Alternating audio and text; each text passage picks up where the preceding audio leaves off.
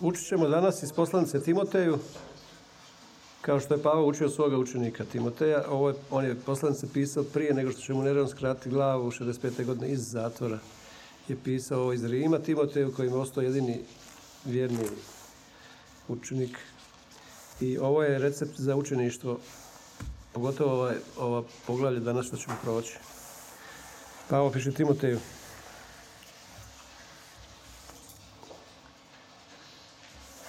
Četvrto poglavlje prve poslanice Timoteja. Ste našli prvo poglavlje Timoteja? Ajde bolje da vidite za da zajedno to čitamo. Ide to.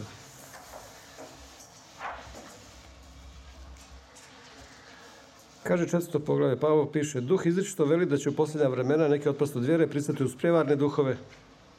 Iza religije stoji prevarni duh.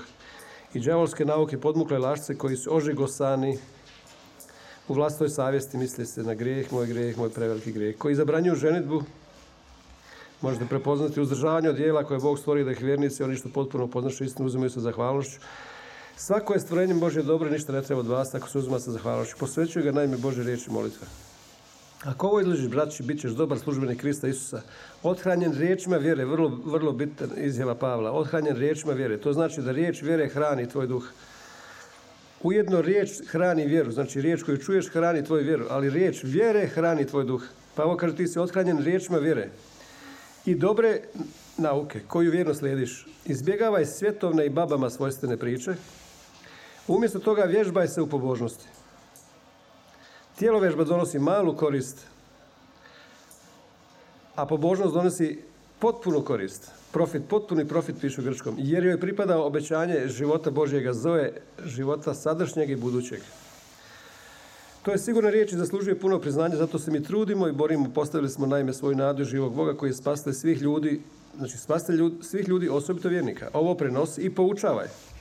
Neka te nitko ne prezire zbog tvoje mladosti. Što više, budi uzorom vjernicima u riječi, u vladanju, u ljubavi, u vjeri, u čistoći. Do mog dolaska posvećuj se čitanju, ohrabrivanju i poučavanju. Ne zanemaruj u sebi milosni dar koji ti je udjeljen na temelju proročanskih izjava polaganjem ruku starešinskog zbora. Vrši ove dužnosti, samim se posveti da tvoj napredak bude očigledan svima. Pazi na samog sebe i na nauku, ustraji ovim dužnostima i radeći ovo spasćeš samog sebe i svoje slušatelje. Ima puno netočnosti u prijevodu, pa ću vam ja malo pobliže objasniti. Uglavnom, što je, što je bit ovoga Pavlog učenja? On Pavo njemu govori da se vježba u pobožnosti. Tijelo vježba, on govori, tijelo vježba donosi malu korist. Znači, tijelo vježba donosi korist u području tijela. To se misli s malu korist. Znači, tijelo vježba je korisna, donosi korist u području tijela. Ali pobožnost, donosu potpunu korist i u području duha i duše i tijela. Ne samo u ovome životu, nego i u budućem. To je sigurna riječ i zaslužuje puno priznanje. I onda on dalje kaže, bud, neka te niko prezire zbog tvoje mladosti, zbog tvog porijekla, zbog tvoje škole, bilo, možeš šta staviti tu, što, bilo što.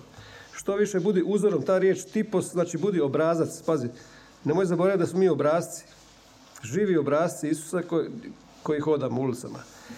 Budi obrazac vjernicima u riječi, u vladanju, ta riječ ovdje anastrofe znači u stalnom napretku, u ljubavi, u vjeri, u čistoći. Do mog dolaska posveti se javnom čitanju. Odnosno, ona riječ je ovdje anaginosko, znači čitanju i čitanju. Riječi. Ova riječ u pominjanju, kod nas prevedeno prava riječ je parakletos, znači podizati druge ljude, ohrabrivati druge ljude. Parakletos znači para pokraj, kaleo pozivati, znači stojiš pokraj nekoga i pozivaš ga da se podigne do... do jer je Timotej bio u Efezu postavljen nad desecima tisuća i pastora i, i učenika. I poučavanju. Ne zanemaruju sebi milosni dar koji su dobio po proročanskim izjavama i onda ova riječ ovdje. Ovaj 15. stih jako bitan tu.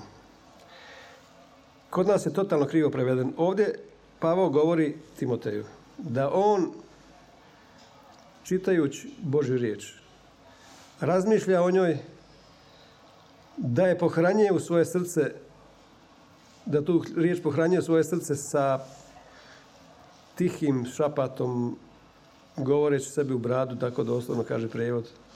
da bi to zapa, da zapamtio. I da potpuno živi u tome, ovdje više posveti, potpuno apsorbiraj to. Apsorbiraj da tvoj uspjeh bude očigledan svim ljudima. Pazi na samog sebe i na učenje, ustraj ovim dužnostima, jer ćeš tako raditi, misli se spasit ćeš sebe. Ne misli se da, da ćeš primiti spasenje, nego, ćeš, nego će uzeti potpuni paket spasenja, ono sve što je pripremljeno. I ne samo on, nego svi ovi koji ga slušaju. Najnerazumljivija riječ u, u kršćanstvu, u svim prijevodima, u svim jezicima i kod svih propovjednika koji sam slušao, i oni imaju isti taj problem, je riječ pobožnost. To je toliko teško doći do pravog značenja te riječ pobožnost, a Pavo kaže vježba se pobožnost. Pazi, ako, ako, ako ova tijelo vježba na grčkom jeziku znači gimnazija, gimnazija somatike, soma je tijelo, a gimnazija, gimnazija znači vježbanje. Ako je tijelo vježba, znači vježbanje tijela donosi korist, a on njemu kaže vježba je duh, znači ovo je u stvari gimnastika duha. Ovo je atletika duha, znači vježba je duh, kao što vježbaš tijelo, ajde ti bude sada treniraj, treniraj duh. I kako trenirati duh? Što u stvari znači to? Vježbaj se u pobožnost, znači treniraj se u pobožnost. Što je to pobožnost? Ali danas ćemo upravo govoriti o toj, o toj pobožnosti. Što je to pobožnost? Na engleski je ta riječ godliness. Na grčkom jeziku je to eusebija. Eu, kad god čitate grčki, imat ćete prilike proučavati grčki koji ne jezik. Zato ste jeste učeni. Gdje god piše eu, znači dobro. Eu, angelion znači dobra vijest, evanđelje. Eulogija znači dobra riječ, to znači blagoslov. Eu, znači gdje god je eu, to je dobro. Eu sebija, sebija znači objekat štovanja. Znači izabrali se dobar objekat štovanja. Eu sebija, znači doslovno bi pobožnost bilo da si izabrao do, dobar objekat štovanja. Ali još to nije pravi, još to nije pravi točan prijevod riječ pobožnost. Naj, pošto je pismo cjelovito i samo sebe otkriva, istina je emet Emet je riječ istine na ivritu, a na grčkom je aleteja, ali ona potiče, ta riječ emet potiče od prvog i zadnjeg slova ivrita, znači od alef i tav. I unutra je duh sveti, mem, što znači voda. Znači od početka do kraja, cijelo pismo sa duhom svetim je istina. To znači da pismo, ovo naučite, pismo mora samo sebe protumačiti. Ako ti ne znaš što znači pobožnost, mora postati negdje u pismu jedna riječ koja tumači što pobožnost znači. I to se upravo nalazi u prvome psalmu. Otvori prvi Tarikov psalam. I piše, blago čovjek koji ne slijedi savjeta opakih, ne staje na putu grešničkom i ne sjedi u zboru podrugljivaca. Znači ovdje postoje riječi ići, stajati i sjediti.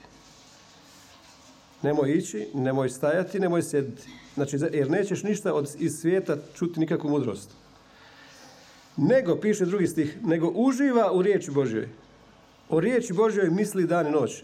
Naučili smo već prije koje je slušao da ova riječ misli ne znači misli i razmišlja, nego znači tiho sebi naglas, tiho sebi govoriti Božju riječ.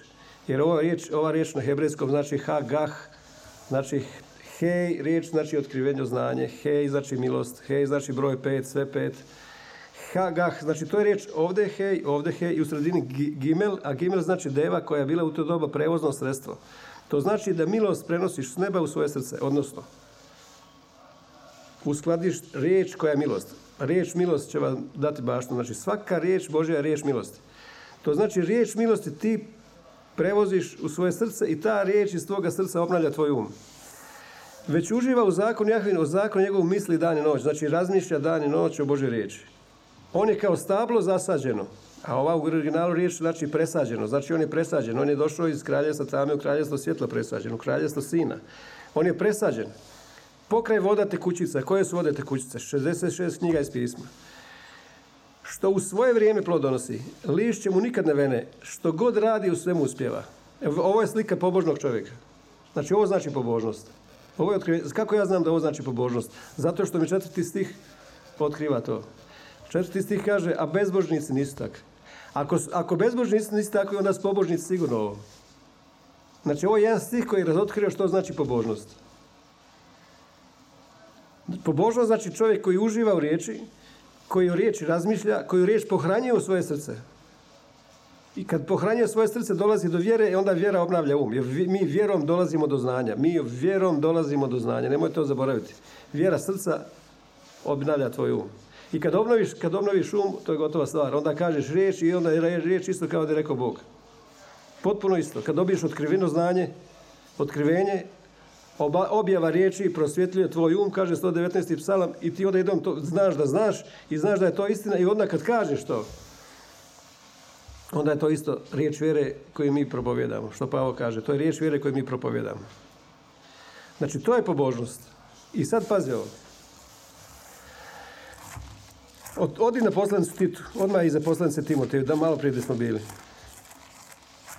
Tit je bio pastor kojega je Pavao postavio na Kreti, na otoku Kreti. Bio je inače Grk, vjeran je bio Pavlov učenik na kraju i on piše u jednoj poslanici da je završio u Dalmaciji. Ovdje je propovjeda Tit.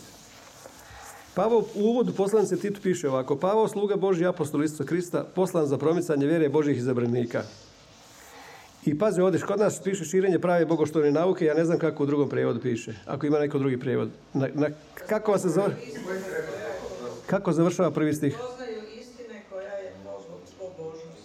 A, vidi koliko je bliži taj prijevod. Kršćanska sadašnjost, kako kaže, kako kaže Ivana živa riječ? Prvi stih. Dobro, kako kaže?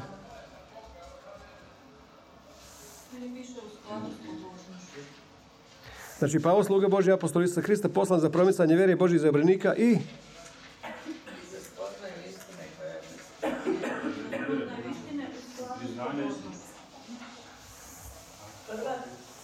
Titu, tit, poslan, tit, poslan se Titu prvi stih. A, Pavo sluga Božji apostol Isusa Hrista po vjeri Božih izabranika i za spoznanje istine koja je po pobožnosti. Ovako, o, da, ovako piše u originalu. Ovo što kod nas piše širenje prave bogoštovne nauke. U originalu piše, grčki, gr, čitam vam na grčki, epignosis aletea katos eusebia. Doslovno znači, epignosis znači duboko intimno poznavanje istine. Aletea je istina. Znači, duboko poznavanje istine, katos znači upravo proporcionalno. Katos. A eusebija je pobožnost. Znači, Pavo je poslan, apostol, Pavo je poslan da kroz duboko spoznanje istine kroz pobožnost dođe. Da, da istinu spozna kroz pobožnost. Zamislite to. Jesmo rekli da Bog hoće da svi ljudi spase dođu do potpune spozna istine.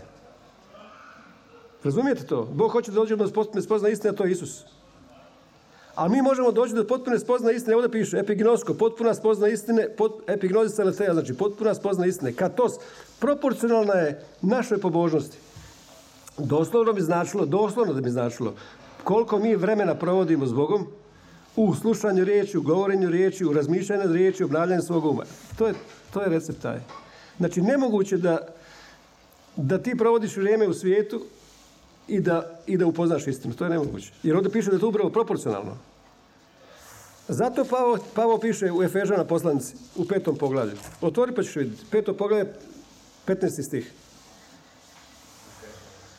Prema tome, Efežan 5.15 piše, prema tome, pomno pazite, kako živite. Ne kao ludi, nego kao mudri. Misli se ovdje na lude djevice i mudre djevice. Mudre djevice su ispunjavale se sa uljem, sa duhom svetim. Ne kao ludi, nego kao mudri. Iskorišćujte vrijeme. Ja sam rekao da naj, jedina stvar koju ti možeš dati Bogu je tvoje srce, odnosno vrijeme koje provodi tvoje srce pred Bogom. Vidite, što piše iskorišćujte vrijeme. Otkupljujte vrijeme. Jer su ovi dani zli. Otkupljujte vrijeme prava riječ. Efežana 5.15. Jer su ovi dani zli. 17. Zato nemojte biti bezumni, nego uočavajte što je volja gospodnja. I ne opijete se vinom, jer u tome leži propast. Već se punite duhom. I onda dvotočka piše u originalu, ne znam piše kod vas negdje dvotočka ovdje. Kako se punimo duhom? Kako mudre djevice su punile, duh, punile se duhom? Ovdje je dvotočka. Imate li vi dvotočku iza, iza punite se duhom? Nemate. A evo piše kako, govoreći, glagolski prilog sadašnji, govoreći sebi. Ne, ovdje jedno drugi napiše. Govoreći sebi. Kako? Psalmima. Znači ti, ti čitaš psalme sebi. 119. psalam, razum, razuman sam, uman, mudar sam. I ti čitaš sebi, pohranjuješ svoje srce. Govoreći sebi psalmima, hvalospjevima, nadahnutim pjesmama, pjevajući gospodinu u svom srcu i slaveći ga, zahvaljujući za sve uvijek Bogu Otcu ime našeg gospodina Isusa Krista i tako dalje. Znači, evo kako se punimo duhom.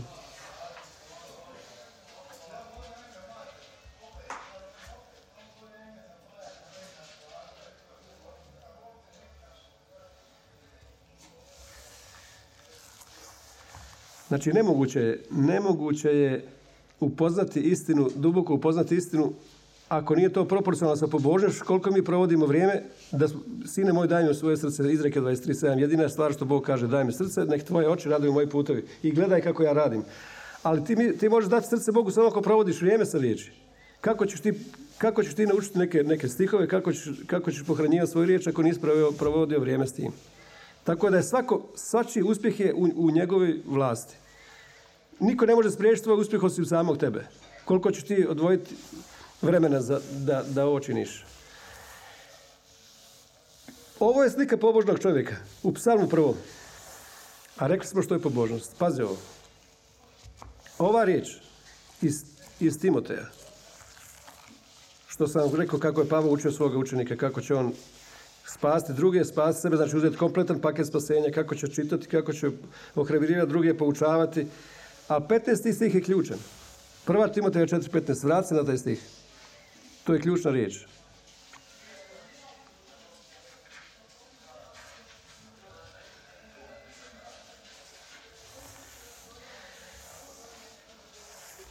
Jel vidite ovdje u šestom stihu što Pavo, što, što- u sedmom stihu tog četvrtog pogleda Timoteja što Pavo kaže izbjegavaj svjetovne babama svojstvene priče. To isto što piše u prvome psalmu, nemoj sjediti ovdje, nemoj ići ovdje, nemoj stajati ovdje, savjet opak i grešnika, isto je to. Znači nemoj se izlagati slušanju svjetovnih i babama svojstvenih priča. Umjesto toga on kao sup- suprotnost tome Pavo navodi vježbaj se u pobožnosti. I onda u 15. stihu kaže ključ toga. Znate što ovdje piše? Ovako. O riječi Božjoj razmišljaj. U tome živi. Ja vam govorim pravi prijevod. Ovdje piše kod nas posveti, a pravi, re- pravi prijevod je živi, u tome postoji. Znači ta riječ je kao eimi. Ego eimi znači ja jesam. Ovo je jedan oblik toga ja jesam, znači živim u tome. O tome razmišljaj, u tome živi da tvoj uspjeh bude očigledan svim ljudima. Znači, nemoguće da ne, budeš, da ne bude tvoj uspjeh očigledan svim ljudima ako to ne činiš. Ali zašto ja vam govorim ovaj stih 1. Timoteja 4.15? To je Pavao citirao Jošu 1.8. Isti taj stih, je Jošu 1.8. Što, kako ga je Bog učio, kako će Jošu uspjeti. Znači, Jošua je odmah iza ponovljenog zakona, iza petog knjiže. Prvog odmah dođe Jošua. I prvo poglavlje. Bog mu govorio tri puta, bude odvažen i hrabar, bude odvažen i hrabar. I onda mu narod govori jednom, bude odvažen i hrabar. U prvom poglavlju. I Pavo mu govori ovako, odnosno Mojsije, Mojsije uči Jošu svoga učenika, kao što Pavo uči Timoteja. Jer Mojsije je bio duhovni otac od Jošuje. Osmi stih, čuveni stih koji svi kršćani znaju na pamet. Neka knjiga zakona, misli se danas riječ, bude na ustima tvojim. Razmišljaj o onoj danju i noću. Kako bi vjerno držao sve što u njoj napisano. Samo ćeš tada i samo tada biti sretan i uspjet ćeš u pothvatima. Znači, nema drugog načina. Knjige se cijele pišu samo na, ovoga na osnovu jednog stiha, kako je Bog rekao Jošuji. Jer piše, kad je Mojsije odlazio u šator i izlazio iz šatora, a piše tamo da se Jošua nije micao iz šatora iz Božje prisutnosti. Jošua, Jošua mlađara s nunom nije se micao. Znači, neka knjiga riječ bude na tvojim ustima, razmišljaj o njoj dan i noć, kako bi vjerno držao sve što u njoj napisano, samo tako da ćeš biti sretan, uspjećeš pothvatima. Ta riječ razmišljaj. Ovdje stoji isto hagah, što znači prenosi Božju riječ u svoje srce, s neba prenosiš riječ u svoje srce. Još bolje da kažemo da ta je ta riječ već u tvome srcu i da je prenosiš u svoj um, da obasjava tvoj um.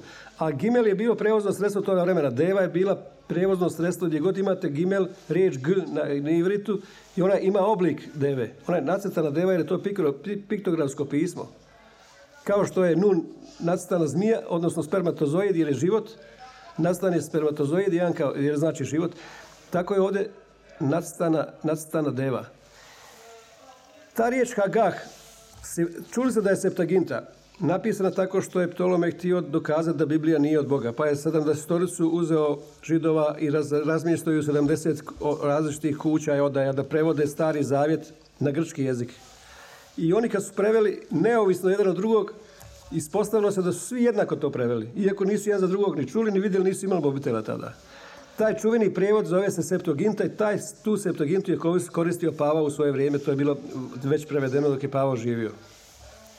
Zato je najbolje kad tumačite stari zavjet, kad budete učili, kad budete proučavali, obavezno neku riječ na ivritu, morate pogledati Blue Letter Bible, pogledate kako ona glasi u Septaginti. Zato što je to pravi prevod. Jer su to prevodili rabini, na 70 rabina su preveli stari zavjet na grčki jezik. Ta riječ hagah, što znači razmišljati naglas sebi i govoriti sebi u bradu, puniti svoje srce, prevedena je u grčkom jeziku ovdje u ovoj 1. Timoteju 4.15 kao meletao. Što znači meletao? Riječ meletao je uzeta iz grčkih kazališnih predstava kada su glumci učili na pamet svoje uloge. Znači oni bi išli kao danas su glumci uče. Oni glumci uče svoju ulogu, dobiju ulogu i onda kad ti samo to čitaš, nijemo, ne možeš tako zapamtiti kao što čitaš naglas. Zašto? Zato što kad ti čitaš naglas, onda tvoje uho to čuje. Tvoje uho čuje, onda je bolje to učiš kad to čuješ naglas, nemo samo kad čitaš u sebi. Zato je preporučljivo da se Božja riječ javno čita naglas. Pavo je učio Timoteja, da javno čitaj Božju riječ naglas. Zato što će, što će tvoje vanjsko uho čuti, mimo dva para uši, onda će tvoje unutarnje uho čuti. I ovdje riječ, ova riječ je uzeta čak iz Demostena e, grčkog govornika koji je bio koji je mucao, ali je išao, govorio je protiv Filipa, oca Aleksandra Makedonskog, koji je bio tada vladar. On je, poznati su njegovi govori takozvane Filipike, kad je on išao plažu, iz plažu, uzimao bi kamenčiće i stavio bi ih pod jezik i učio je na pamet te čuvene govore, govore koji su zapamćeni i ta riječ je bila meletao. Znači, meletavo znači govoriti sebi na glas Božju riječ. Pavo govori s Timoteju isto ono, znači što je Mojsije, učitelj Jošuje, učio svoga učenika i to isto Pavo sad uči svoga Timoteja. On govori riječ meletao u svoje srce, živi u tome da tvoj uspjeh bude očit svima. Nije li Mojsije rekao Jošuje to? Samo ćeš tada uspjeti u pothvatima. Potpuno istu mu riječ rekao. Kako se to radi? A kad pismo ti kaže neku istinu, onda traži od Boga da ti još pokaže na dva, tri, da tri mjesta pismo. Jer pismo, nije, pismo se ne tumači na osnovu samovoljnog tumačenja, odnosno samo jednog stiha. Na jednom mjestu piše da je trećina anđela otpala s neba i ljudi tumače da je stvarno trećina anđela otpala. Međutim, pravi učitelj pisma nikad ti neće reći da je to istina. Zato što nemaju potvrdu nigdje u pismu da je trećina anđela otpala. Zato što se to spominje samo na jednom mjestu. Ti moraš tražiti od Boga, Bože, pokaži mi to još na dva, tri mjesta da to bude istina. Zato što će pismo samo treba potvrditi. Kako ja znam da je ovo istina? Ajmo sad naći još na dva, tri mjesta. Sad ću vam pokazati dva mjesta gdje ovo isto piše. Jedan od tih je 45. psalam koji govori o tome kako se upisuje Božja riječ u vlastito srce. I vidjet ćemo zašto se to radi. Da obnovi tvoj um. Jer cilj svega je obnova uma. Ona, ona, ona je već tu. Ti to Isus kao živa tora u tijeli se je pohranio u tebe. Što piše u 45. psalam? I srca me naviru riječi divne. Pjesmu svoju ja kralju pjevam. I onda taj treći redak piše. Jezik mi je kao pisaljka hitra pisara. Znači jezik moj je pisaljka hitrog pisara. Ide ja to zapisujem. Ako ti govoriš riječ, ti to pisuješ svoje srce. Što je Isus rekao? Čovjeka može uprljati samo riječ koju on kaže, a ne nešto uđe u usta, nego ono što izađe u usta. Ti govoriš loše nekom drugom čovjeku, misliš da njemu loše, ali ti to govoriš u svoje srce, tvoje srce čuje što govore tvoje usta. Isus govori to, uprlja onoga čovjeka koji govori, a ne onoga tamo. Jer je mržnja otrov koju, koju pije onaj koji mrzi, a ne onaj kome je upućena. Jezik mi je kao pisaljka hitra pisara. Znači ti jezikom, ovdje je ta riječ književnika koju su židovi govorili. Ali moramo naći još jedan stih.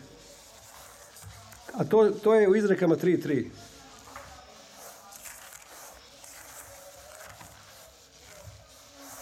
Izreke 3.3 odnosno 3, 1, 3 pa 1 do 3. Izreke 3 od prvog do trećeg stiha. Sine moj, ovdje je pravi prijevod dijete moje, znači zato što se odnosi na muške i ženske. Dijete moje, ne zaboravljaj moje riječi. I tvoje srce neka čuva moje riječi. Gdje god vidiš pismo, zapovjedi u starom zavjetu pretvori u riječi. Pravila, uredbe, naredbe, sve to pretvara u riječ. I tvoje srce neka čuva moju riječ. Jer će ti produljiti dane i životne godine i podariti šalom. Ovdje kod nas prevedeno sa spokojstvo, originalu je šalom, a šalom je punina blagoslova. Puno I, I treći stih kaže, neka te ne ostavljaju dobrota i vjernost, krivo prevedeno, jer je u starom zavjetu na, na puno mjesta, ja sam jednom o tom govorio, možda dvadesetak mjesta, piše Hesed i Emet. To znači milost i istina. po, Isusu je, po Mojsu je dan zakon, a po Isusu dođe milost i istina u Ivanu 1 piše. Znači, Isusu je milost i istina. Ne, pazi, ovo je vrlo interesantno Ivanu 1 što piše. Ne piše dođeš je milost i istina. Nego u jednini piše u Isusu dođe milost i istina. To znači istina i milost je u Isusu. U starom zavjetu piše uvijek, kod nas piše dobrota i vjernost, a u originalu piše hesed, to je milost, emet je istina. Sastavljena od alef, iako se tu alef čita kao e, mem je voda, a tav je križ. Znači od početka do kraja, alef, tav. Potpuno sa duhom svetim pismo je sve istina. Bit tvoje riječi istina, srž tvoje riječi istina. Ta riječ ovdje piše, neka te ne ostavljaju hesed i emet, milost istina, to je Isus. Obisi ga sebi oko vrata. Hrvati imaju otkuplju- otkupljujuće svrhe, to je kravata koju nosi se oko vrata, ja ovdje vidim to. I piše, ovdje treći redak piše, upiši ih na ploču svoga srca. Jer piše tako.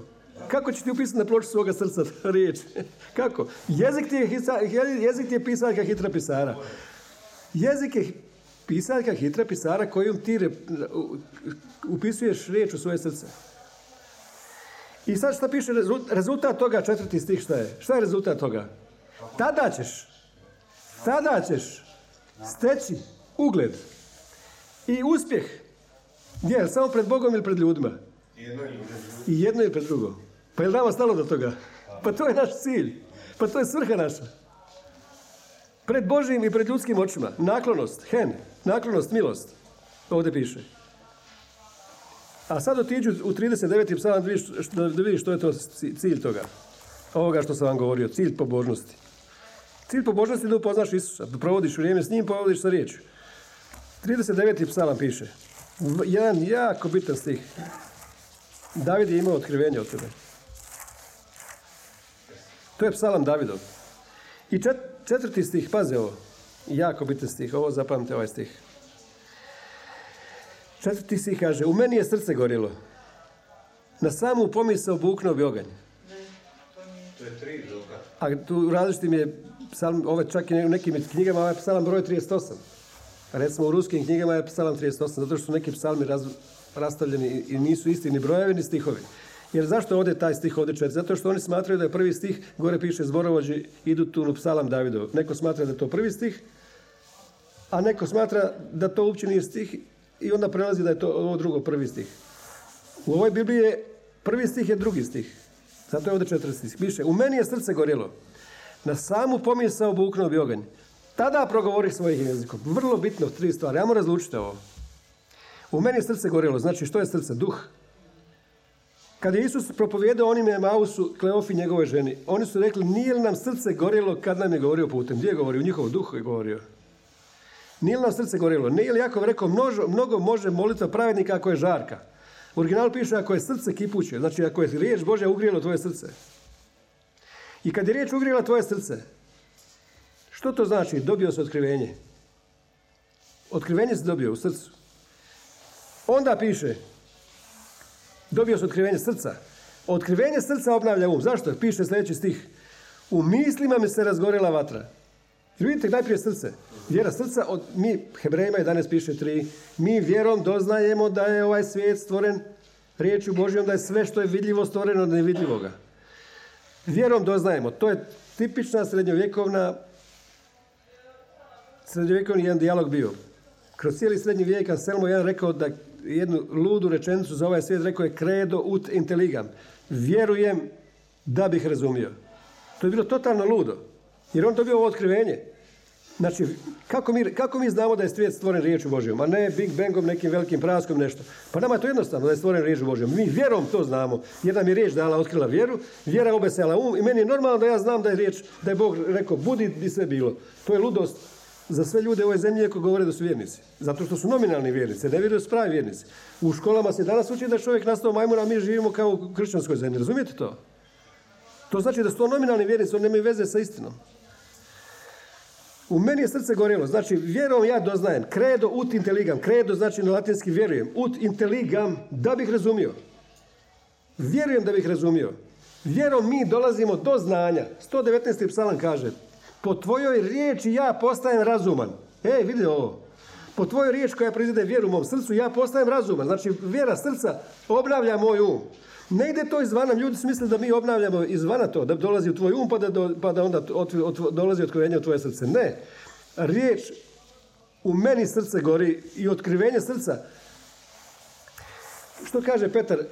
Dobro upirete vi što upirete pogled u Božju riječ, kao u svjetiljku što usvjetli u tamnom mjestu, dok se ne otkrije danica u vašim srcima. Što je danica? Isus. Jutarnja zvijezda, Tarik. Dok se ne otkrije otkrivenje Isus u vašim srcima. I onda će objava tvojih riječi prosvjetljuje tvoj um. I ovdje piše, kad ti srce gori, kad se zapali srce, odnosno otkrivenje kad dobije tvoje srce, onda u mislima se razgori, razgori oganj, na sam, ovdje piše na samu pomisao bi mi bukne oganj. Dok razmišljam, dok razmišljam oganj bukti. Znači jednostavno došlo je otkrivenje. I vjera srca je, vjerujem da bih razumio. Ja vjerom doznajemo. Znači vjerom doznajemo da je ovaj svijet stvoren riječi Božjom. Vjerom dolazimo do znanja. Vjerom srca do znanja uma. Morate to znati. I onda treća stvar. Što je treća stvar? Tada progovori svojim jezikom. Znači, tada se ono što ti kažeš pretvara u stvarnost. Tad to postaje stvarnost, tad to isto kao da govori Bog. Jer je Bog govori iz otkrivenja.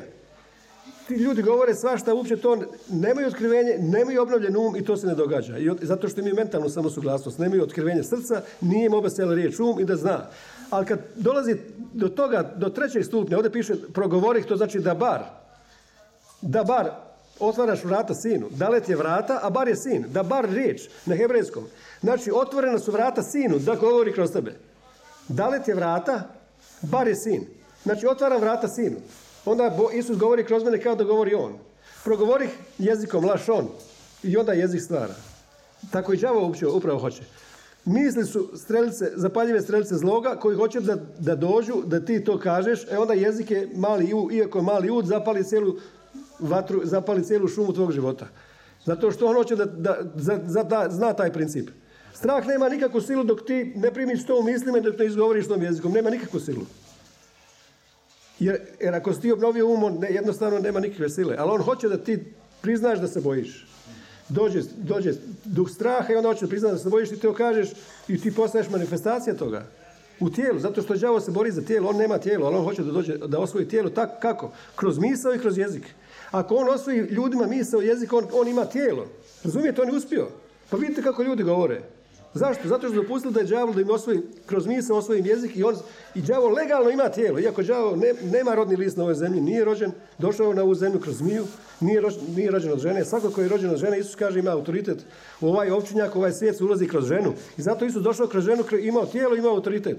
Kad je imao proslavljeno tijelo, više nije imao autoritet. Nije do čudo Isus nije učinio kad je bio u proslavljenom tijelu, nego je 40 dana hodao u proslavljenom tijelu i učio učenike o kraljevstvu. A nije činio nijedno čudo. Zašto? Nije tada ima autoritet, on će imati autoritet u tisućugodišnjem kraljevstvu kad svi budu ovdje sa proslavljenim tijelom.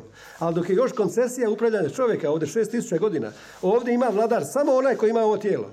Zato sam ja rekao jednom da komarac ima više autoriteta od đavla, jer komarac ima tijelo. Đavo je rekao, ajde pošalji nas u svinje, jer one imaju autoritet i onda ih je strovalio dolje. Ali on nema tijelo, on se bori za tijelo samo kroz nešto što ima um i što ima jezik. I onda on može legalno to imati. Ali vidite koja je ovdje pobjeda. U meni je srce gorilo na samu pomislu bukne uven. Tad progovori svojim jezikom. Tad se događa, riječ stvaranja. I to ono što Pavo govori u, u, Rimljanima 4.13. Hajmo, otiđimo to sad na novi zajed da vidite to, kako je Pavo to primijenio. Vidite što piše u 4.13. U istinu, obećanje Abrahamu i njegovu potomstvu da će biti baštnih svijeta, kosmosa, sa svim najboljim blagama i sa svim dobrima. Znači, Abrahamov blagoslov. Abrahamov blagoslov. Kad ti dobiješ otkrivenje o Abrahamov blagoslov, vjera srca, obnovi tvoj um, da je Abraham blagoslov tvoj, jer si ti potomak. Jer si ti u Kristu. Abrahamov blagoslov je obećan za potomka koji je Krist. Znači, samo za Krista. Ali ako si ti u Kristu, onda je obećanje i da tebe vrijedi. Ako ko u Kristu, on je baštenik obećanja, kaže Galačano 3.29. U istinu obećanje Abrahamu njegovu poslu da će biti baštenik svijeta nije dano zavisno nekog zakona, već od svega, od pravednosti vjere. I sad otvori Rimljanima 10. Da vidimo što je pravednost vjere. Rimljanima 10. poglavlje. Rimljan 10. poglavlje, sedmi stih, osmi stih. Kaže, ka, Pavao kaže, ovo čitati, odnosno od petog stiha. Moj si piše o pravednost koja dolazi u zakona. Tko je vrši živjeće od nje? Ali to ne može niko. A pravednost koja dolazi od vjere ovako govori. Ne reci u svom srcu tko će se ići na nebo, to jest da dovede Isusa. Tko će se ići u bezdan, to jest da izvede Isusa u mrtvih. Osmi stih. Pa što kani reći pravednost vjere?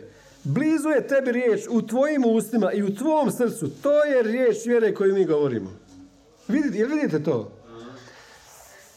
Jel vidite to što znači pravednošću vjere kako mi osvajamo? Ali prije toga se mora dobiti otkrivenje srca, nakon toga se mora dogovoriti obnova uma i onda progovori svojim jezikom i onda se to događa. Evo Pavao to piše, znači mi sve osvajamo sa pravednošću vjere, a pravednost vjere govori tako, nije, blizu je tebi riječ, u tvojim ustima, tvojom srcu, to je riječ vjere koju mi propovedamo. Gdje to piše? Ma sve piše još na jednom mjestu u starom zavjetu, vi mora, morat ćemo naučiti povezivati. Evo otvori ponovni zakon 28. Ajde, ponov, otvori ponovni zakon. Ponovni zakon Ponovni zakon 30. poglavlje 11. stih.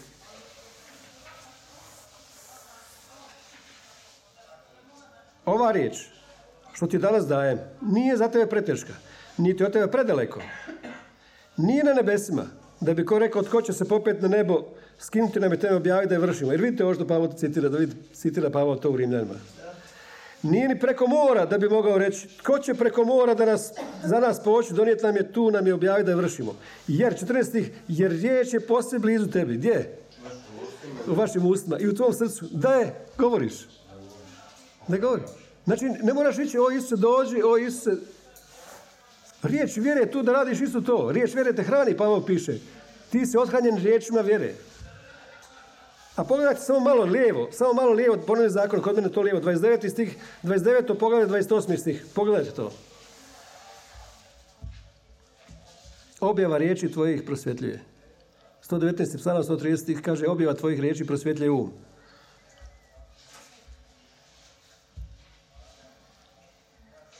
Jer vidiš to? Što piše? Što je, 29, 28, piše, što je sakriveno Jel vidiš to? Ili kod vas isto to? Ne, ne. Imate 8 i 28. Kod mene je 29. poglavlje, 28. stih. Da, tajne su stvari gospodine. A, kod mene pitaš, što je sakriveno? Pripada Jahvi, Bogu našemu. A objava nama i sinovima našim zauvijek da vršimo sve riječi ovog, da vršimo sve riječi ovoga zakona. Znači, što je sakriveno pripada Bogu. A šta onda pripada nama? Objava. Ali sad sam pročitala i 8, vidite. Ajde što piše. Zato držite i izvršavate zapovjede ovoga zavjeta da imate uspjeh u svemu što poduzimate. Gdje to piše? Tu. E, Da, e, 29.8. 29, 28. 8, 8. 29. A osam, da, to, da uspijete u svemu što poduzima. To je slično ove što je rekao sakal, isto ta riječ sakal je za uspjeh. I za osam je to isto slično.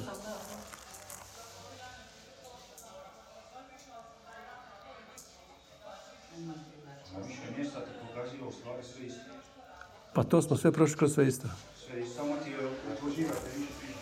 Ali, ali što je bit? Bit je taj.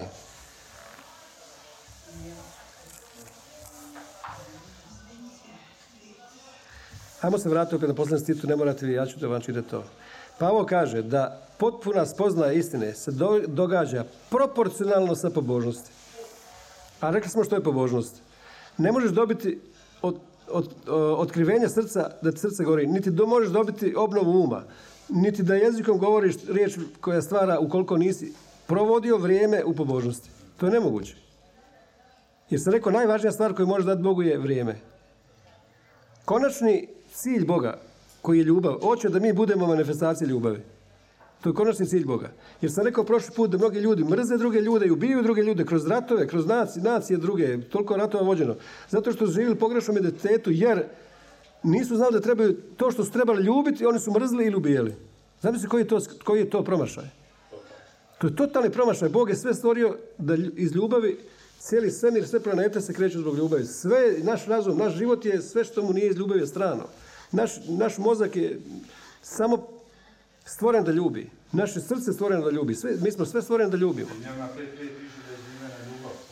Agape ljubav. I, i, I pazite kako čovjek živi u pogrešnom identitetu. Što znači grijeh? Ljudi, kako krivo u crkvama se proučava što je grijeh? Grijeh uvijek u crkvama se tumači da je nešto nemoralno. a, sveli su to na nešto nemoralno. Međutim, to uopće nije istina. Što je grijeh u pismu? Da, da naučite to. Riječ na grčkom jeziku je hamartija. To je, to je prijevodu promašaj, to je riječ koja je udeta iz olimpijskih igara u streličarstvu kad bi polagali, polagađali metu i onda sudac koji je tamo stajao, ako pro- neko promaši, on bi vikao hamartija. Ista ta riječ na hebrejskom hatat, koja se govori kao pljuvačku, da hoćeš reći hatat, tako oni kažu to. Znači, ta isto, isto znači promašaj. Ali paze ovo, ta riječ hamartija, sastavljena je od dvije riječi. Ha na grčki uvijek znači a, a, ne, o, to je čestica koja ne. A martija je potiče od riječi meros, što znači forma, identitet, izvor, bit, suština. To znači život bez identiteta, bez, bez izvora, bez porijekla. Znači život, život, pogrešan život koji živiš u lažnom identitetu. Doslovno znači grijeh. Grijeh znači nije moralna kategorija, odnosno nemoralna kategorija, nego je potpuni promašaj čovjeka koji živi u lažnom identitetu koji je Bog stvorio da ljubi. Potpuno. Zamislite kako je to iskrivljeno. Znači koliko ljudi živi, po, u, u- možeš reći živi u grijehu, iako je, iako je Bog maknuo grešnu narav. On je osudio grijeh u tijelu, Rimljanima 8 piše. Isus je došao da, da osudi grijeh u tijelu. Maknuo je grijeh, uništio grijeh, ne se grijeha. Ali ljudi opet žive u lažnom identitetu zato što ne žive u svom izvornom identitetu. Jer ta riječ me- me- ha- martija potiče od riječ meros, što znači identitet, pravi izvor, pravo porijeklo. A naše pravo, naše pravo porijeklo, odnosno naš pravi karakter je samo ljubav. Zato što smo mi iz, iz ljubavi, rođeni od ljubavi, mi smo sama ljubav. Bog je ljubav, mi smo također ljubav. Znači, to je naš pravi karakter. A kad to dobiješ otkrivenje, onda može, onda može tek doći vjera. Zašto ja to znam? Zato što piše da vjera radi na gorivo ljubavi. Što god se više puniš sa ljubavlju, imaš više vjeru. U Galačana piše da vjera radi na pogon ljubavi. Ne energizira ljubav. Zamisli da, ne- da, da, nema ljub, da, da nemaš otkrivenja da te Bog ljubi, pa ne bi čovjek nikakav imao vjeru. Uopće ne bi imao vjeru. I onda ti možeš sebe promatrati uvijek u 1. Korinčana 13 imaš opis kako izgleda Božja ljubav agape. Ako smo mi ljubav rođena od ljubavi, onda moraš, mo- možeš sebe porediti s tim, odnosno identificirati se s tim i čitati o tome ko si ti. U ogledalu se čitaš i vidiš ko si ti. Tek kad vidiš to, ko si ti, vjerojatno dolazi prije manifestacije. Zapamti da vjera uvijek dolazi prije manifestacije. Tek kad to vidiš, onda to može postati dio tebe. Jer ne trebaš nikad mijenjati ponašanje, nego vjerovanje. Pogrešno ljudom mijenjaš ponašanje. Nemoj, nemoj ovo, nemoj ovo, nemoj, ne može on drugčije. Ali kad mu promijenjaš vjerovanje kao je on, onda će samo vjerovanje promijeniti njegovo ponašanje. Ti kad čitaš prvu Korinčanima hvalospjev ljubavi, to mnogi u ovoj zemlji znaju na pamet. Ali, ali kad vidiš ti, ajmo čitati četvrtog stiha. Da vidiš ko si ti. Ako smo mi ljubav rođene ljubavi. Znači ne živimo u grijehu. Jer grijeh je promašaj. A znate što piše ovdje u hvalospjevu ljubavi? Da ljubav, da ljubav uvijek pogađa. Osmi stih kaže da ljubav uvijek pogađa. Nikad ne promašuje. Ako je grijeh promašaj, onda je ljubav sigurno pogodak. Ali ne samo to, nego piše da Isus, kod nas piše Isus stalno zastupa za nas, zagovara za nas, on posreduje za nas. Znate šta ta riječ u grčkom znači? On pogađa za nas. Entuhano, znači u metu Isus u centar pogađa uvijek. Ako on pred Bogom Isus nas predstavlja stalno, on uvijek pogađa za nas. I ovdje piše da ljubav nikad ne promašuje. Odnosno, ako nikad ne promašuje, ona znači uvijek pogađa cilj.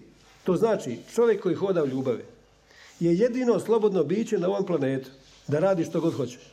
To znači ljubi i čini što god ti srce želi. Zamisli to. To je prava naša svrha. Tad je čovjek slobodan. Jer sloboda je stanje prema neko, pre- prema ne, po kojemu čovjek raste i razvija se prema svrsi svog postojanja. Naša svrha je ljubav. Naša svrha je da ljubimo. Ako čovjek ljubi, on može činiti što god hoće. Odnosno, to je jedino slobodno biće na planetu. Ljubi i radi što god hoćeš. I evo ti, mi se ogledamo ovdje, evo ovo je ogledalo naše. Ljubav je strpljiva. Znači ja gledam u sebe ovdje. Pismo mi kaže da sam ja to, ja se ogledam. Ako se ja ogledam ispravno, a ne ponašam se ovako, ja sam zaboravio kakav sam bio. Tako jako kaže. Ovo je zakon slobode. Znači, kako zakon slobode? To je suprotna, suprotne dvije stvari. Zakon obično nešto ograničava, a sloboda te kao ne ograničava. A jako kaže ovaj zakon slobode. Zašto? Zato što ti gledaš to i ta riječ čini s tim. Ti se ogledaš u tome, ali ako ne radiš to, ako ne, onda sličan čovjek koji gleda u ogledalo i onda odlazi i živi tako, zaboravi kakav je bio. Znači, nama pismo služi da ogledamo se u, tom pismu. A kako ćemo se ogledati ako nemamo pobožnosti? Jer ep- epignozis do prave spoznaje istine koji je ljubav, znači Bog je ljubav. Epignozis aletea, katos pobožnost. Mi ne možemo spoznati ni Boga koji je ljubav, ni sebe koji je ljubav ako ne provodimo vrijeme s Bogom. Ako nismo u pobožnosti. Znači ja mogu ovdje sad govoriti, ja, ljubav je strpljiva, ja mogu reći ja sam strpljiv. Zato što je Bog ljubav i ja sam ljubav. Ono što je rođeno ljubav je ljubav. A to je moja izvorna, to je moja izvorna svrha da ljubim sve ljude. Sve ljude bez razlike. Ljubav je strpljiva, znači ja sam strpljiv. Ljubav je dobrostiva, ja sam dobrostiv. Ljubav ne zavidi. Bog nije pristran. Zašto ljubav ne zavidi? Zato što Bog nije pristran prema osobama. Nema Boga kod Boga pristranosti. Kako ovaj tako? Kod Boga nema zavisti. Ljubav, ljubav se ne hvali, piše ovdje. Ljubav se ne hvali. Ajmo vidjeti što dalje piše. Ne ponosi se. Ljubav se ne ponosi. Ljubav nije nepristojna. Ne traži svoje. Koliko ste puta čuli kad neko došao i rekao u crkvu ovdje nema ljubavi u ovoj crkvi. A on je jedina osoba koja treba ljubiti. Zašto? Zato što ljubav ne traži svoje. Ti ne možeš tražiti ljubav od nekoga. Ljubav ne traži da te, lju- da te neko ljubi, nego ti si izvor ljubavi koja ljubi. Razumiješ to? Ne možeš ti nikom reći ti, ne, ti mene ne ljubiš. Ali ti ljubi tu, ti ljubi tu osobu. Jer ljubav ne traži svoje. Zato što i Bog stalno ljubi. Bog je, mi ljubimo jer je Bog nas ljubio prije, kaže, kaže Ivan. U svojoj prvoj poslanici. Ljubav ne traži svoje. Ljubav ne sjedi na klupi za razvode. Ljubav se ne razdražuje. Ljubav zaboravlja i prašta zlo. I koliko ste puta čuli ovdje, kaže, mi praštamo, ali ne zaboravljamo. Jeste ikad čuli to? Prva Korinčana 13. poglavlje. Kaže, praštamo, ne zaboravljamo. Koja glupost? Kako možeš ti oprostiti, a da, ni, a, a da, a da nisi zaboravio? Znači, ako nisi zaboravio, onda nisi ni oprostio. Jer ti još uvijek pamtiš, ti zlopamtilo. Zaboravlja i prašta. I potpuno je slobodan. Pazi ti kad zaboraviš i oprostiš, ti si potpuno slobodan. Opraštaš sebi, opraštaš svima drugima. Stalno, ti živiš stalno u ljubavi, stalno u konstantnom opraštanju. Pazi što znači živjeti u ljubavi, konstantno opraštanju. Zašto se u Makedoniji e, Spasovskog crkva zove 490? Kad su pitali Isusa koliko treba puta oprostiti braštu, on kaže 7 puta 70. Ali to ne znači 490, ajmo sad brojati 490 puta da mu dnevno oprostim. To znači milijardu puta, to znači konstantno živjeti u praštanju. To znači niko te ne može uvrijediti. Ti stalno praštaš za broj. Zašto? Zato što ti ljubiš. Ljubav je kao vodoskop, kao fontana koja izvire i ništa u nju ne može upasti. Hajde ti u neki šmrk koji izlazi pod velikim pritiskom ubaci nešto. Nemoguće. Zato što protiv ljubavi nema oružja. Ne postoji oružje na svijetu protiv ljubavi. Kad je Wilkersona htio neki kruz zaklati i, on, i onda je njemu on rekao, kad je narkomane onaj liječio tamo njur, svaki komadić ćemo ga time zakoljiti, svaki komadić će tijela voljeti i ovaj je odmah ostavio to. Ne, jednostavno ne može. Ljubav sve gazi pred sobom. To je, ona melje sve pred sobom. To je najjače oružje. To je potpuna sloboda. To je potpuna sloboda, to je šmrk, to je fontana pod, pritis, pod pritiskom u kojoj ne možeš ništa ubaciti. Zaboravlja i prašta zlo. Ne raduje se nepravdi. Pazi ovo, ne raduje se nepravdi. Ono, susjedu crkne krava, ajmo malo. Ajde, bolje je baš to tako bilo. Ne, nego kaže, radujte se, radujte, radujte se s radostima, plačite s plačnima. Zamislite koji su naši standardi. Raduje se istini. Ljubav sve ispričava. Ljubav pokriva sve grijehe, kaže. Pazi ovo, koliko grijeha ljubav pokriva? Sve grijehe pokriva. Ljubav pokriva sve. Ljubav, a pazi kako ljubav naivna. Sve vjeruje. Ljubav sve vjeruje. ljubav vjeruje. Svemu, svemu se nada. Kod nas piše ljubav nikad ne prestaje, a, a original piše ljubav uvijek uspjeva. Uvijek pogađa. Nikad ne promašuje.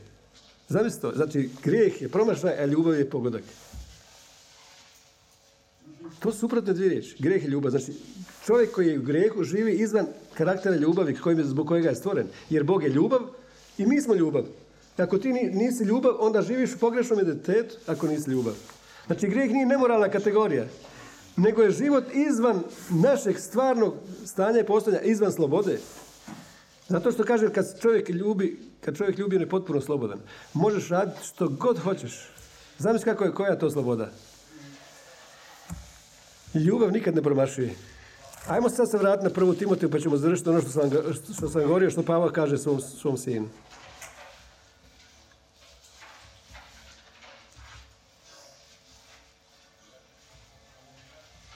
Neka te niko ne prezire zbog tvog mladosti, što više budi, prva Timoteju 4, 12, 13. Budi uzorom, tip, uzorom, zna, tipos, znači obrazac. Ti si obrazac Isusa. Isus je primjer mene na nebu, a ja sam primjer njega na zemlji. Zamislite to. To je, to je bila Božja želja. Bog hoće da mi budemo potpuna manifestacija njega koga nik, neko ko nikad nije čuo Bibliji, nikad nije čuo Božje riječ, ti si jedina prilika da budeš manifestacija toga. Kao što je meni jedna žena rekla na oštarnici. Da vide Isusa u meni. Kaže, ti si obrazac, uzor vjernicima u riječi. Uzor vjernicima u riječi, u vladanju. Anastrofe znači u stalnom napretku. U ljubavi. Vidiš što Pavo piše? U ljubavi. U vjeri. U čistoći. Do mog dolaska, iako ga Pavo više nije vidio, rekao da moja se krv lijeva, prementu sam bitku izvojao, trku dovršio, vjeru sačuvao. Znači, što je, što je plementa bitka vjere, Pavo kaže? Što je, što, koju bitku je pobjedio Pavo? Sačuvao vjeru. Sačuvao vjeru u istinu. Vjeru u istinu. To je bila borba. Do mog dolaska posvećuju se čitanju, ohrabrivanju drugih i poučavanju. I onda 15. taj ključni stih koji, koji kaže meletao, razmišljaj o riječi, razmišljaj o riječi, govori sebi naglas tu riječ. Ispunjavaj se duhom, govoreći sebi, govoreći samome sebi, psalmima, uspjevima, čitaj psalme sebi, nađi, nađi svoje ime u pismu, govori to sebi. I tako Kološana piše neka obilno riječ Božja stane u tebi. I kaže se, u tome živi, Pavo kaže, odnos piše posveti, apsorbiraj to. Da tvoj napredak i uspjeh bude očigledan svima. Pazi na samog sebe i na nauku, jer Pavo, Pavo je vježbao, Pavo je vježbao Timoteju u pobožnosti, ali sad kad Pavla nema, on njemu kaže ti se sam, sam sebe vježbaj sad u pobožnosti. Ja nema, ja sam u zatvoru u Rimu. Sad ćeš ti biti glava koji ćeš druge učiti. Pazi na samog sebe na učenje. Ustraj ovim dužnostima. I radeći ovo spasit ćeš samoga sebe i svoje slušatelje. Znači, bit ćeš zdraviji u svemu, u svakom pogledu. Spasenje znači riječ sozo, soterija, znači vječni život, zdravlje, čiste misli, sve, sve moguće. Kao, kao da je prijevod hebrejske riječ šalom, koji znači potpuni blagoslov, potpuna cjelovitost, potpuna u svemu. Znači, nema bez provođenja vremena, bez provođenja nema, bez učenja nekih stihova, bez, bez da pamtimo negdje stih, neke stihove. A sad ću vam na kraju reći jednu himnu, koju, jednu pjesmu koju je Pavo napisao. Petar je bio prvi kompozitor u prvoj crkvi. Petar je bio kompozitor, ko bi rekao, jedan ribar, da je bio kompozitor, kompozitor komponirao himne i, i pjevao himne. A Pavo je napisao jednu, jednu pjesmu koju su prvi kršćani, koju, koju su prvi kršćani pjevali u vrijeme krštenja, kad bi se događalo krštenje u vodi i slavljenje. I ta pjesma je navedena ovdje u, u Titovoj, u, u poslanici Titu treće poglavlje, četvrti do, do sedmi stih. Nastojite je naučiti, jako je lijepa pjesma. Jako je lijepa pjesma, ali je jako puno bogata otkrivenja, tako da da probaj naučiti za mjesec dana, ako možeš to.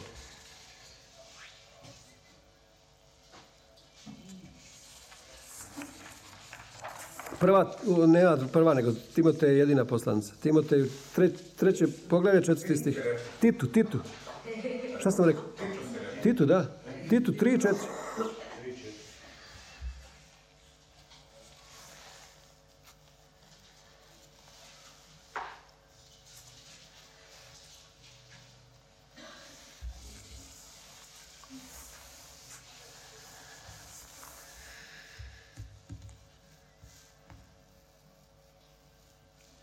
Jeste našli? Evo kako pjesma ta ide, ona je pod navodnicima ovdje, kod mene je pod navodnicima sva. Ali kad pogledate pri, stih prije toga kako piše, kako smo bili u identitetu, kako smo živjeli lažnom identitetu, piše ovako. Mi smo nekad bili nerazumni, buntovnici, lutalice, robovi mnogovrsnih požuda, sjetilnih užitaka, živeći u zloći, zavisti, odurni, mrzitelji drugih. Ali, kako je ta značajna riječ u pismu, ali kako je, odjednom se nešto drugo. Pa ovo kaže, ali sad, kad se manifestirala epifanija, kad se manifestirala dobrota Boga, Hrestotes, dobrota Boga, našeg spasitelja, i njegova ljubav, filantropija, fileo ljubav, antropos čovjek, i njegova filantropija prema ljudima, Tada nas, ne zbog pravednih dijela koje smo mi učinili, već po svom milosrđu spasi kupatilom ponovnog rađanja. Obnove koju čini Duh Sveti, koga obilno izli na nas po našem spastelju Isusu Kristu, da opravdani njegovom milosti budemo baštenici vječnog života kojemu se nadamo. Predivna pjesma. Zamisli Pavao kao pjesnik. Pavao piše pjesme. Pavao je čitao pjesme. Kad čitate druge poslanice, on zna pjesme nekih grčkih pjesnika. Tamo navodi neke pjesnike krete. Znači nije Pavao samo čitao to. I kaže, ovo je sigurno riječ, hoću da ovo i tvrdiš. Da bi se oni koji vjeruju u Boga nastavili po svijetu vršenju dijela ljubavi. To je dobro i korisno ljudima. A znači, ovo je bila pjesma od četvrtog, četvrti do, do sedmi stih. To je, bio, to je bila pjesma.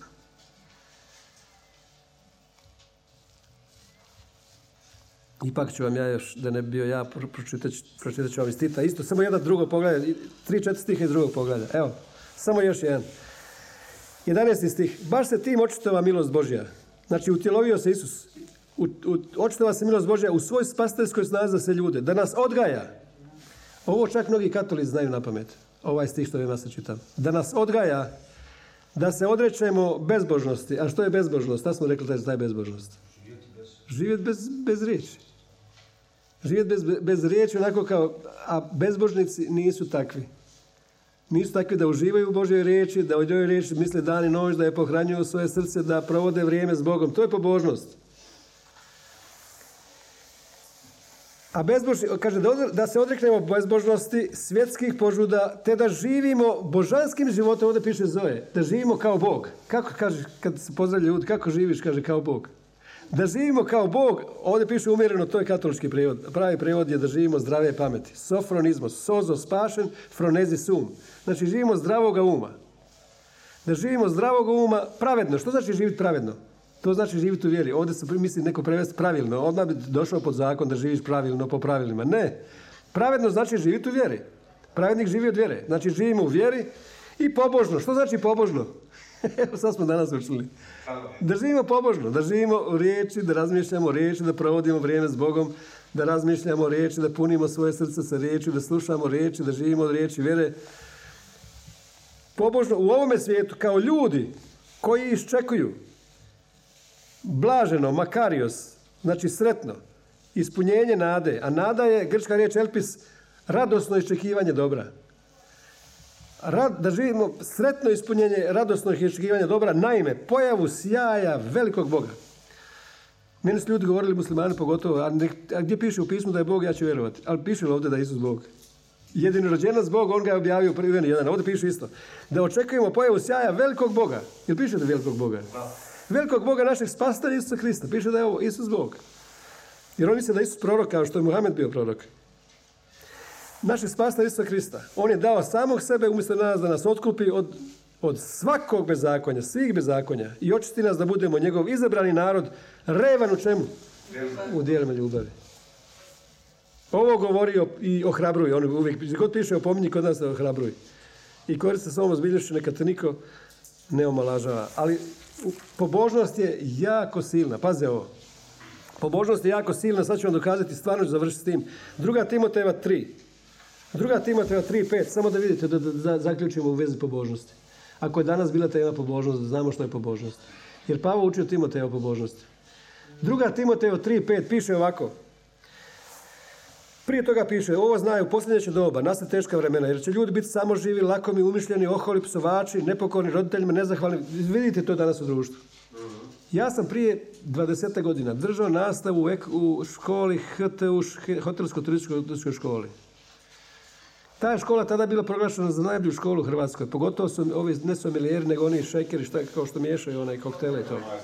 To je bila najuzornija škola u Hrvatskoj. Danas profesor tamo ne može održati nastavu da ga ne gađaju kredom, gađaju ga kredom po ploči ili pogotovo profesorice, upale mobitele sa rikanjem životinja, ne, ne možeš održati sat. Što se dogodilo za 20 godina? Što je to? To je trenutak u odnosu na, na, na vrijeme. Danas su djeca nepokornima autoritetima. Danas ne poštuju, mi smo profesorima autoriteti, mi smo ustajali. Kada u gradu te profesor vidi. Ali ovdje piše u zadnje vremena će ljudi biti nepokorni roditeljima, psovači, nezahvalni, nevjernici, bez ljubavi, nepomirljivi, klevetnici, razuzdani, neotesani, neprijatelji dobra, izdajnici, naprasti, bahati, ljubitelj požda umjesto ljubitelj Boga. Ali što Pavao kaže za, za mnoge ovdje, pite peti stih, što piše? Ajmo pročitati zajedno. Peti stih. Čuvati što? Vanjski oblik čega? Znači glumit će da su vjernici. Ali uopće, i šta piše dalje? Iako se odrekli čega? To znači gdje je sila? U pobožnosti. Znači oni glume pobožnost, ali odrekli se sile koja je u pobožnosti. Hej! Znači pobožnost ima silu.